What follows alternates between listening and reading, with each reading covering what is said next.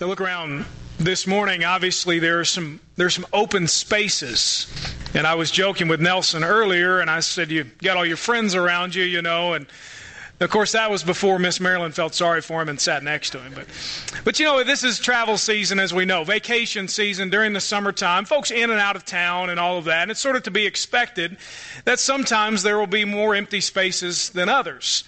And you know, recently, of course, my family and I went on a trip and we traveled from here and we went down through Tennessee to Chattanooga to Atlanta to Macon to Valdosta to uh, Ocala to Gainesville, finally to Orlando, and we settled there Got there all the way in one day, as a matter of fact. After, left after church, drove all the way there with four children, and thank God for DVD players in the van and all of that, you know. But, you know, once upon a time, when you went on a trip, you had to take something called a map. Now, some of you will remember these things. They're a little bit old now. You had to take something called, now, if you're young, you won't, you won't understand this. Just so you know, fellas, this is a map made of paper and it unfolds like this. And it contains on it a picture of a whole state. This happens to be the state of Georgia. We moved to Georgia in 2007, they gave us a map. Figured you might need to know where you're going. You know, if you remember those trips that you used to take and and, and you'd be driving down the road and you say, all right, now here's where we want to go. And then you'd have to chart your course. You'd say, here's where we are. This is where we need to go. We're at the top of Georgia. We need to get to the bottom, which means we have to go through Atlanta to get there. Is it better to go straight through Atlanta on 75 or take 285 around? Just a word of the wise, go straight through. But 285 is not your friend. But how do you get there? You want to make sure to get there, you got to look at the map. And wasn't it funny? Ladies, if your husband was driving, he didn't want any part of the map. I know where I'm going. Been there before. No, you haven't. Yes, I have. When? Don't remember, but I've been there before. So he wouldn't want any part. You're over there in the passenger seat. You've got the map held up, and you're saying this isn't the right way to go, and he's saying, "Leave me alone." It's not. I'm telling you, it's not the right way to go. You ought to take a left. No, I got it. I'm I'm positive. Finally, finally, he might admit, "All right, tell me where we are." Then I'll figure out where we're going. And so you try to then figure out. Here's where we are. And the last place we passed was Dalton, Georgia. There's nothing between Dalton and Marietta. We're somewhere in the middle. That's sort of where we are. And you say, All right, I got it now. Except somehow he messed it up again. And you wound up, finally, he would stop and finally ask for directions. And you know what? You go into a gas station. They always know how to get places, don't they? Where are we? Number one question. Then the question in return is, Where are you trying to get to? Well, we're trying to get here. And your question in return is, Which way should I go? And those folks there in the gas station, they try to tell you, you maybe even took your map in there. You know, eventually, you throw the map out and you figure it's probably not worth the trip anyway, and you turn around and go home. But no, what you do is now you've got a GPS. Listen, we took that trip to Walt Disney World. I didn't look at a map the whole time. All I did was I punched in Walt Disney World, Orlando, Florida, and it took me exactly there. Nancy and I didn't have a single argument about where we were going. It was great. Listen, if you want to stop arguments in the car, buy a GPS. That's the way it is, and a DVD player. But that's that's another story. But isn't it interesting how the, the quality of your trip back then was dependent upon a couple of things? How good is your map, and how good were the directions you got at the gas station? Sometimes you stop and ask, Where are we? And you look back and you say, Well, that's how we got here. I can see that. You know, the truth is, your journey in life is exactly the same. Your journey in life is dependent upon a couple very important factors. It's determined by these same factors. It's determined uh, by what and who you relied on to get you where you are. I, want to do a little bit of an informal, and it will be completely anonymous, a little bit of an informal poll this morning. And so you'll see these questions or these statements that you can respond to on the screen in just a second. I also would encourage you, because I, I like the interaction, if you've not yet scanned the code, if you've got a smartphone or a tablet, play along for just a second. If you've got a scan feature, a scan app, scan the code. It's on the back side of the, of the sermon outline. And it will take you to some online notes. And in that, you can answer these questions. And I'll be able to see, uh, not completely anonymously, I'll be able to see the percentage of who answers what. Now, the, the, evaluation this morning is as if we're on the trip, and we first, in order to get where we want to go, we have to figure out where are we? And so here's what I'd like for you to do. I want you to help me this morning by figuring out where are we? So, four particular statements. Austin will pull these up on the screen. You can see them, of course, listed. The first question is, and let me just tell you this before I, before I get to it. This is a summary, essentially, of what Paul taught in the book of Philippians, as we've seen. So, four different chapters, four different summaries. I know and am focused on what matters most in life. You'll see there, if you're following online, you can, you can punch in your answer, and I will be able to see the percentage. I won't see who did it and whatever. But t- just take an inventory real quick. Maybe, maybe you, you in your own mind, you're, you're sitting there and you can answer these. I know and therefore am focused on what matters most in life. You say, yeah, all day, every day. Or, well, I'm sitting in church, yeah, I guess I'm, I'm focused. I know what matters most. I'm focused. Or, you know, only on days that don't end in Y. You know, it's basically never. I, I'm, I'm never focused. I don't even know what's most important. Therefore, how can I focus on it? So you see three different options there. Let me see if we've got some some results here. I'm trying to pull these up.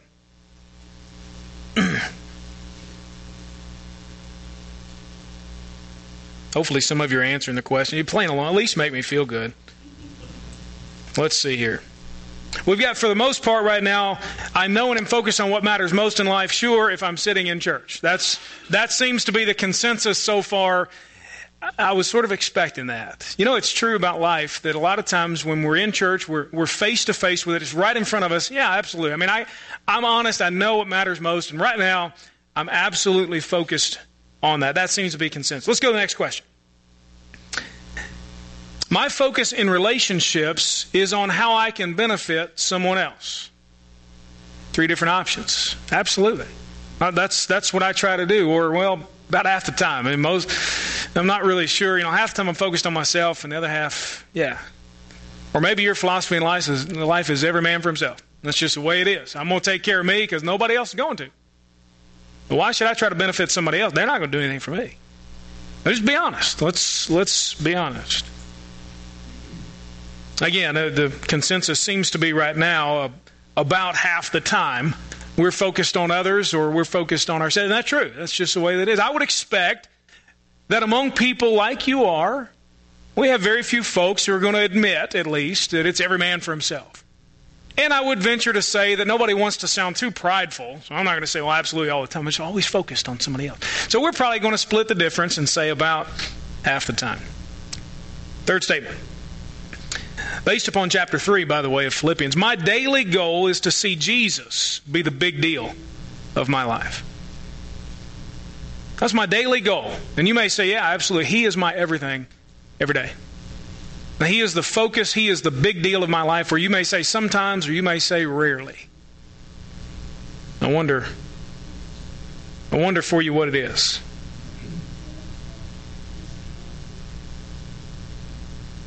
I'll refresh my notes, but the last time that I checked, it was right down the middle.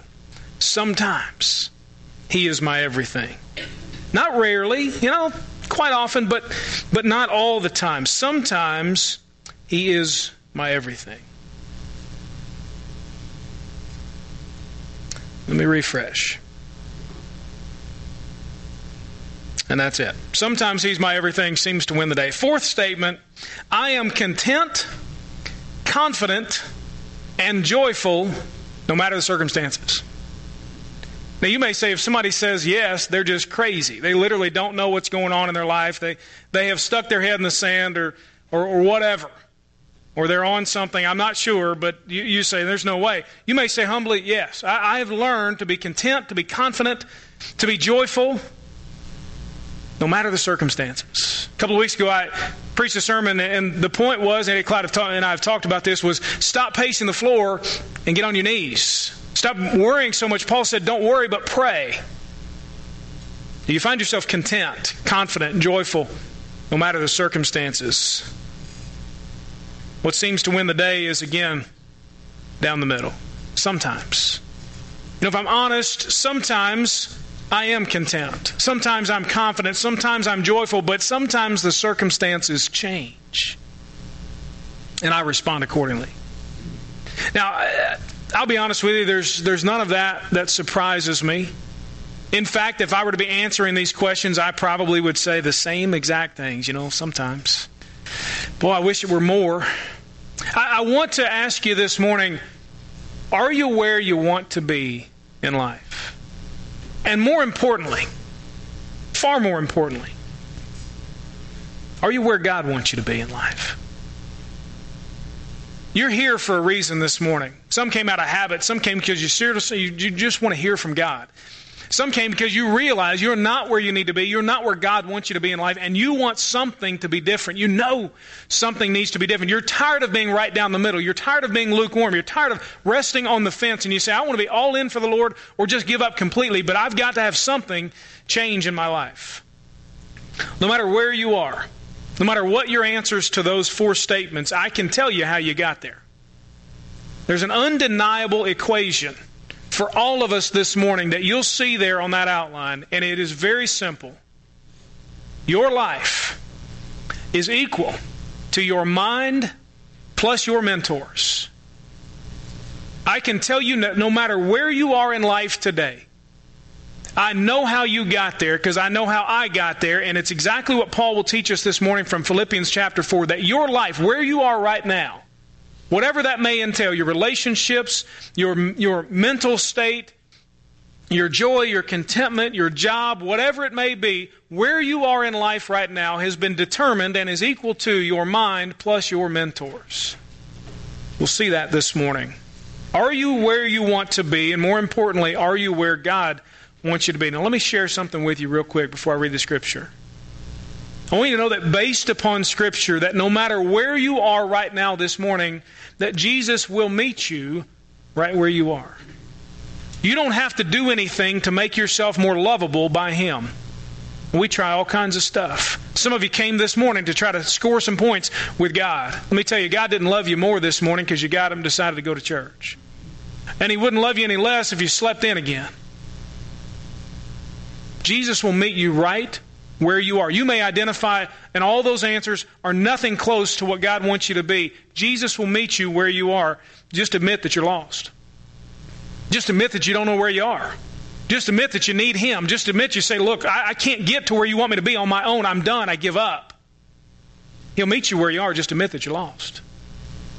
And I mean that for those of us who've been in church for 120 years. Just admit that you're lost and say, I can't get to where I need to be. But once He finds you where you are, He won't leave you where you are. You realize that?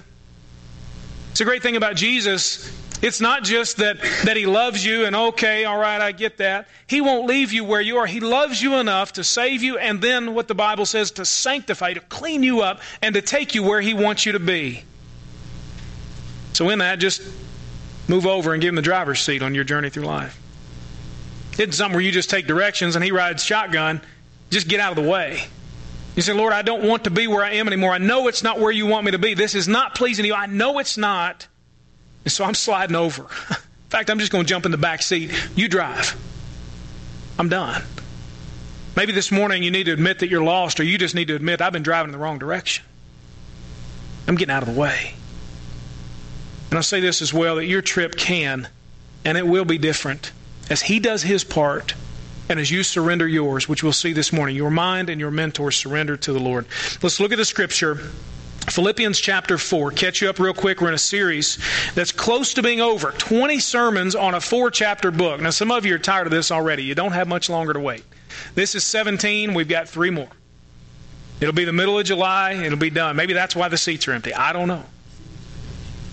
We've been in a series called A Letter from Your Pastor, and the idea is that Paul wrote to this church called the church at, at Philippi the Philippians. He wrote a letter to them because they had asked him 10 years after he had planted and started their church, they had asked, How are you doing?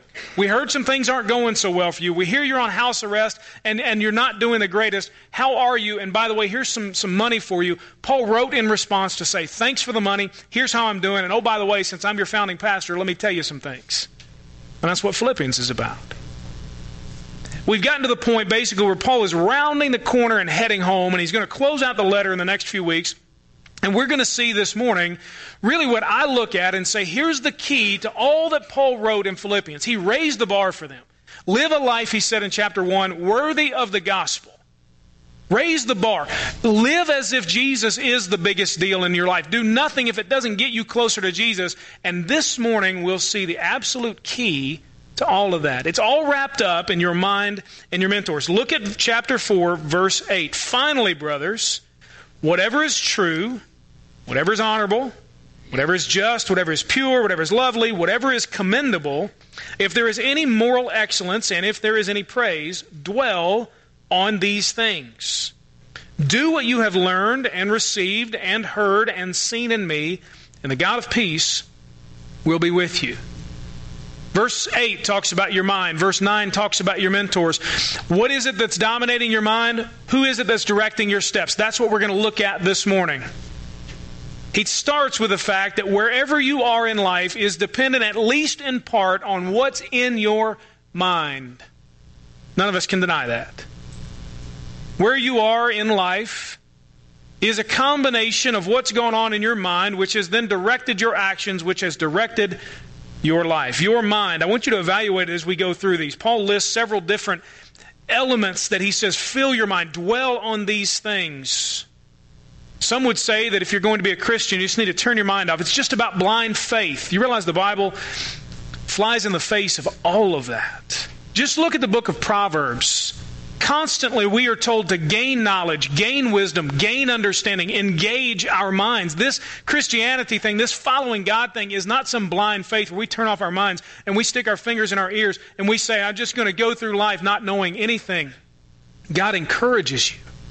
In fact, commands you to engage with your mind. What does the Bible say? Love the Lord your God with all your heart, soul, mind, and strength. Don't turn off your mind if you're a believer in Jesus. Engage it.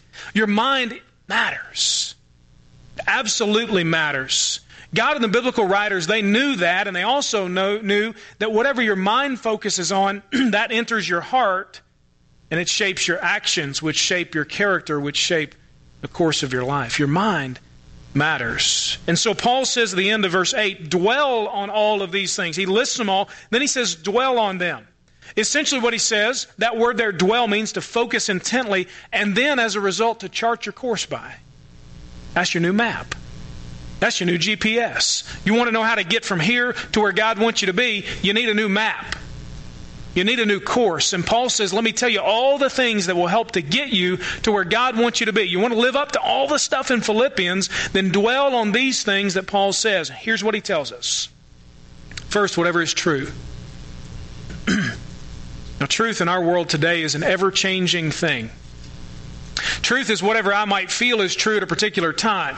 Truth is dependent upon whomever I might be around at a particular time. Truth is maybe something we can know, but I'm not sure we can really know it completely. So, what's the point? That's our world today.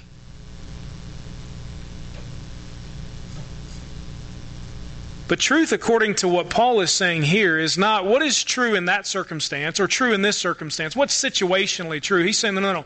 What is true is it accords with Scripture. If you were to line it up against the Word of God, what would be true? He says you need to fill your mind, focus on, chart your course by what is true according to the Scripture. I believe that we as believers in Jesus, we as a nation, we as a world, we are desperate for truth. What we see in our world today is a result of Satan's lies for decades and centuries. Make no mistake. He is the source, the Bible says, the father of lies.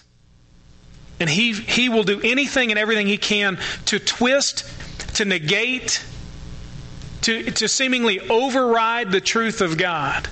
We need to know the truth because Satan is a liar. And he is certainly alive and unfortunately well today. We need to know the truth. The truth in our lives does a lot of things for us.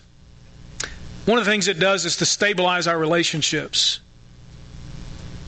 I read the scripture this morning at the beginning of the service about restoring to me the joy of your salvation. You know, for some, we're in a very dry season because we've forgotten the truth about God and about who we are.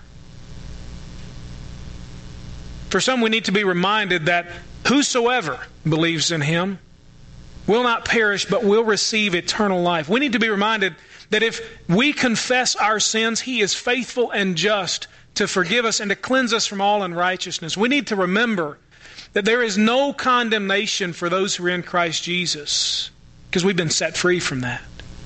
Some have forgotten the truth. And you are walking around today, though you're a believer in Jesus, you are walking around like a broken down, beaten up old sinner. Guess what? That's who you used to be. That's not who you are. Because by God's grace, through faith in Jesus Christ, you have been made a new creation, Paul wrote in 2 Corinthians. The old is gone, and behold, he says, look, the new has come. We need stabilization in our relationship with God because without it, we're going to be like a little bottle floating up and down across the ocean. Just debris scattered everywhere. That's the way our lives will be. It Stabilizes our relationship with God, we know the truth. It also stabilizes our relationship with other people. How much of the drama in your relationships is caused by falsehood? Stuff that's just not true. Maybe, maybe they haven't said anything, it's a lie about you, but you think they're going to say it. Maybe you're just not sure where they stand with you. Maybe you've made stuff up in your own mind about them or they about you. How much of the lack of stability in our relationships come because we don't know and believe the truth about someone? How much difficulty in our marriages come because we don't believe the truth about our spouse? How much difficulty comes in relationship between parents and children because both sides or neither or one or the other doesn't believe the truth about the other? The truth brings stability in relationship. It also helps us in the midst of temptation. Take you back to Matthew chapter 4. Jesus had spent 40 days and 40 nights out in the desert with no food, no water, and the Bible says he was hungry and he was thirsty. You think? And in that moment, guess what happens?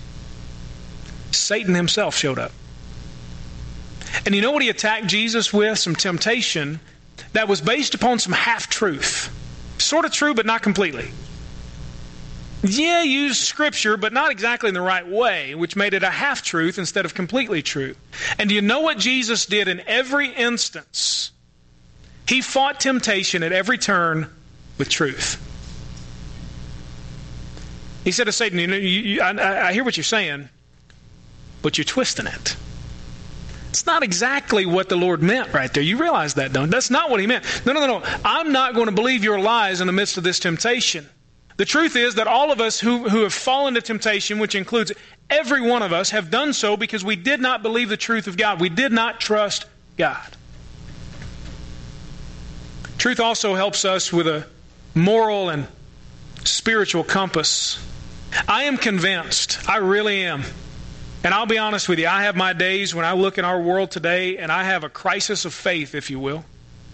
And I say, God, where are you and what are you doing? I don't see you. Lord, I, I don't know what the future of the church is going to be. Not just this church, but just the church in general. God, I don't, I don't understand it. It seems as if people are turning their backs on you, Lord, left and right, and, and we, the church, are going to be the target of all that. But I'm convinced of this.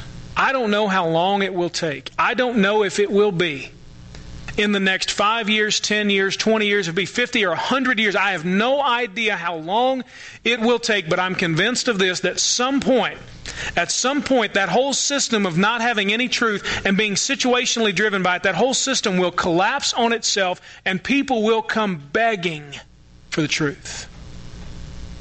Come begging for it. And guess who has the opportunity to hold it out if we so fill our minds with it? It's us. That's truth. I promise you this I won't spend as much time on the others.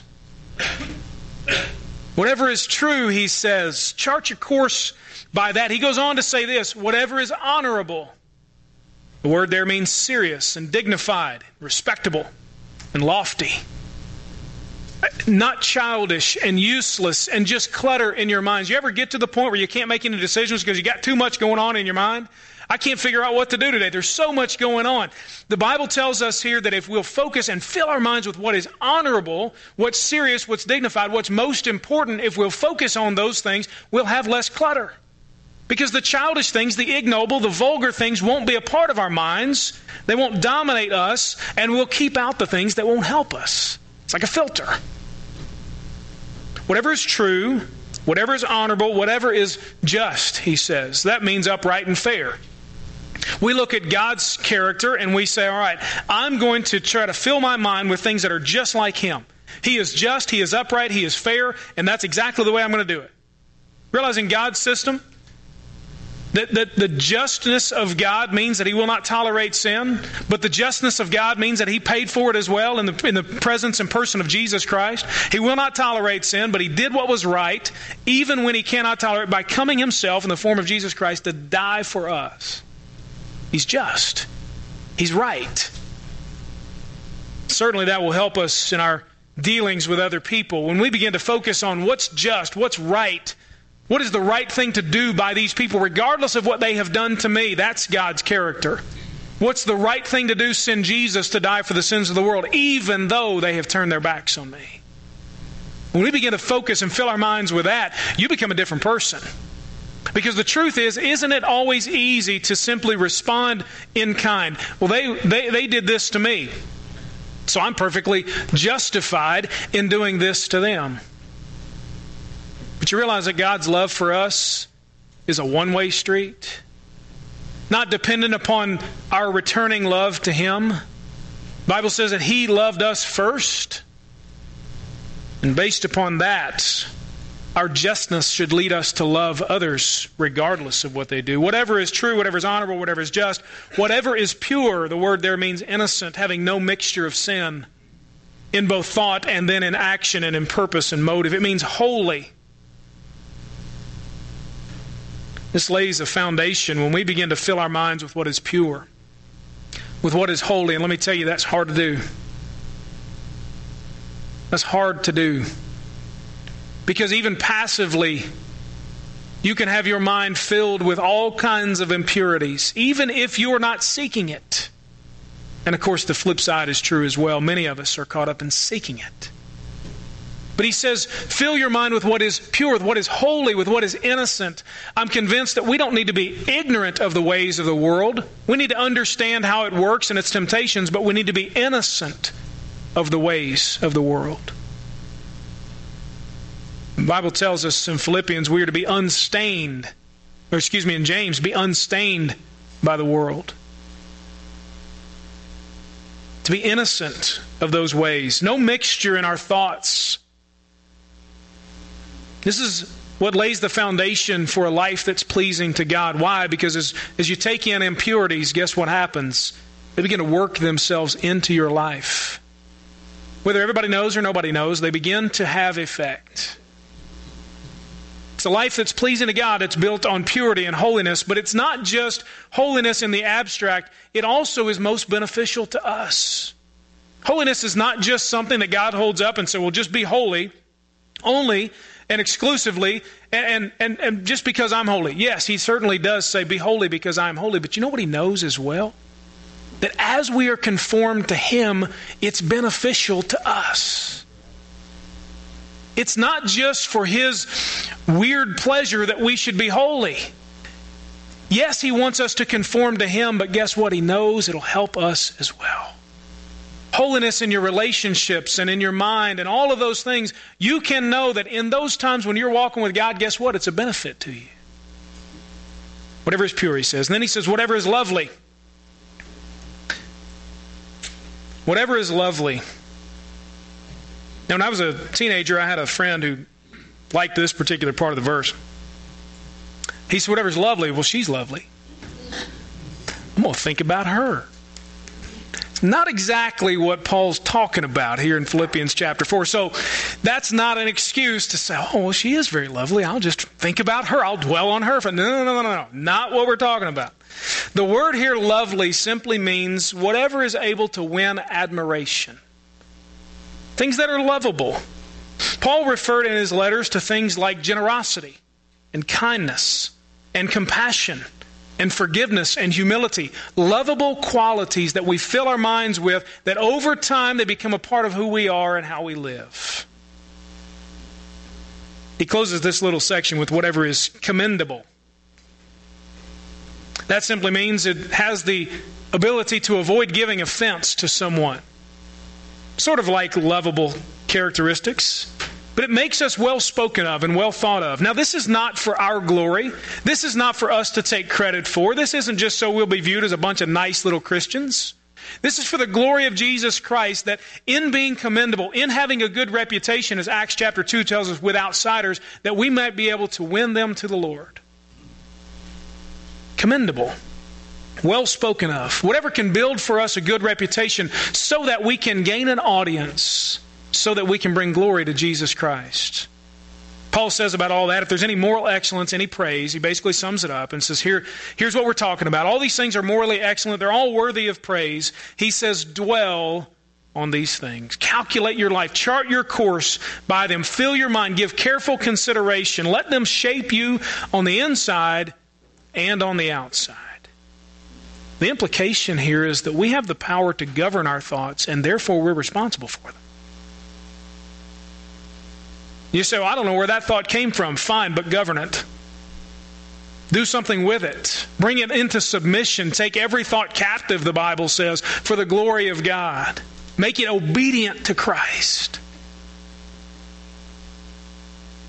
The truth is that whatever enters your mind and dwells there, enters your heart and dwells there, and then enters your life and dwells and controls it all you don't think your mind matters, you're not paying attention. If you don't think your mind matters, then maybe you've just completely turned it off, or maybe it's been darkened so much you can't see anymore. This list of qualities is, I believe, something that all of us today say, that's what I want. You know, I look back and I say, I want my mind to be filled with truth, and I want to be honorable and just and pure and lovable and commendable. But those things you'll never possess if you don't fill your mind with them.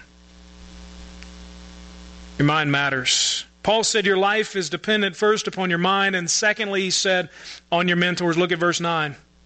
Do what you have learned and received and seen in me. It's a third time that Paul has told him to follow his example. You might just look at him and say, ah, he's just arrogant. He's just trying to get Facebook likes and Twitter followers. That's all Paul cares about. He just wants to build his email list so that he can send it out and build his business. Not what Paul's talking about. Paul simply knows the value of a godly leader in the lives of people who need it. So he's not telling them to follow him for his own pleasure or to take credit for it.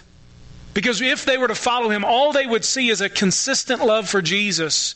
They would see congruity between his life and his teaching. They would see them being of one piece, not separated.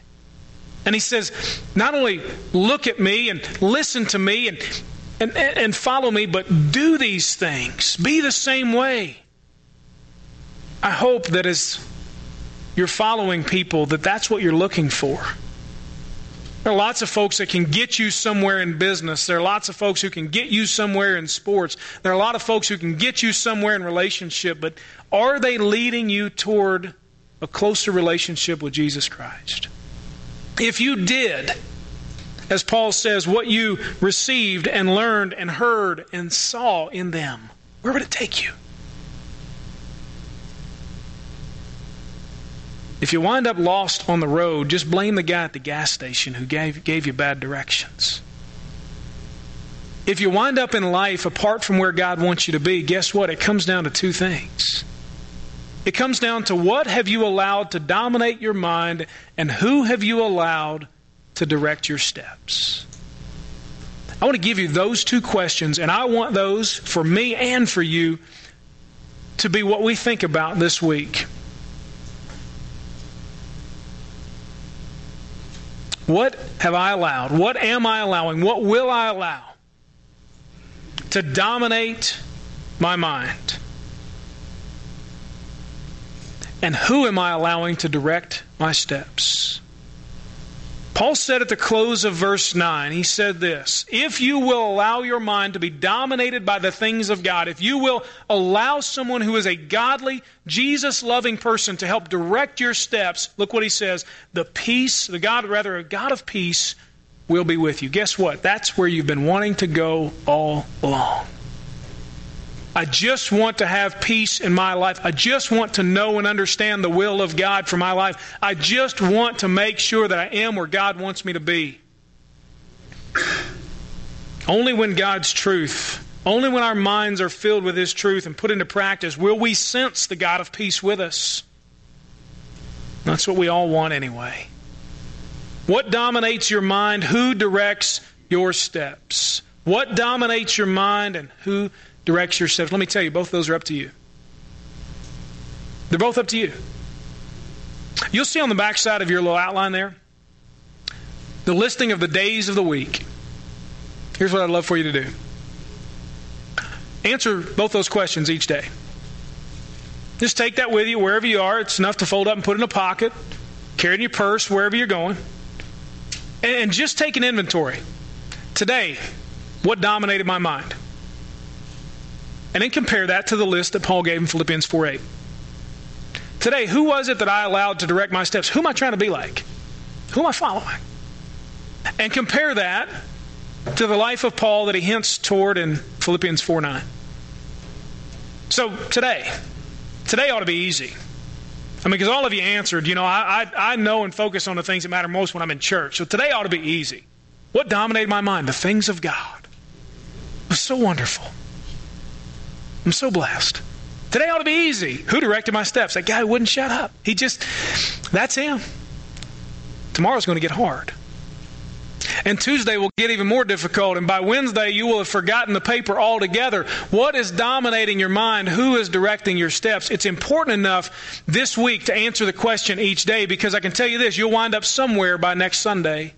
And it will be determined by what this week has dominated your mind and who has directed your steps. This morning, as we draw to a close, I want you to evaluate as we started where am I? And how did I get here? Where is it God wants me to be? And how am I going to get there? And maybe this morning, your prayer, either in your pew or if you want to come down here, I'll pray with you. You can kneel here. You can get along with God, do business with Him. Maybe your prayer is simply, Jesus, I need you to meet me where I am. I'm lost. I need your forgiveness. I'm giving you my life and I'm believing in you for salvation. Or maybe you just say, Lord, I, I've been driving in the wrong direction. I'm moving over. Take me where I need to go. No strings attached. Maybe your commitment is, Lord, this week, I want the things of God to dominate my mind. And I, Lord, am praying that you would put people in my life who would help direct my steps towards you. Don't leave this morning without having done that kind of business with God. Without having talked with Him and answered the call of God on your life this morning. Let's pray.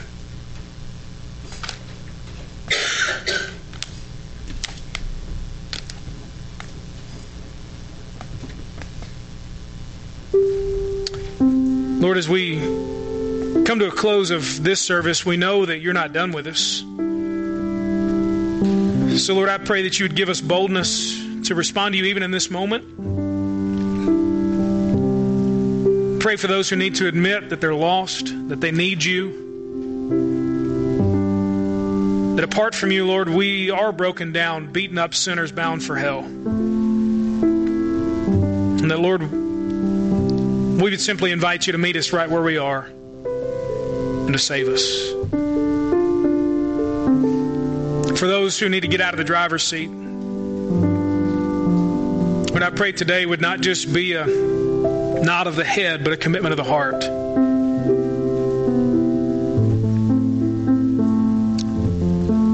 We commit this week to fill our minds with that list that Paul mentioned in Philippians 4 8 and to submit ourselves to your leadership and that of godly people. Dominate us, Lord. Direct us. We pray in Jesus' name.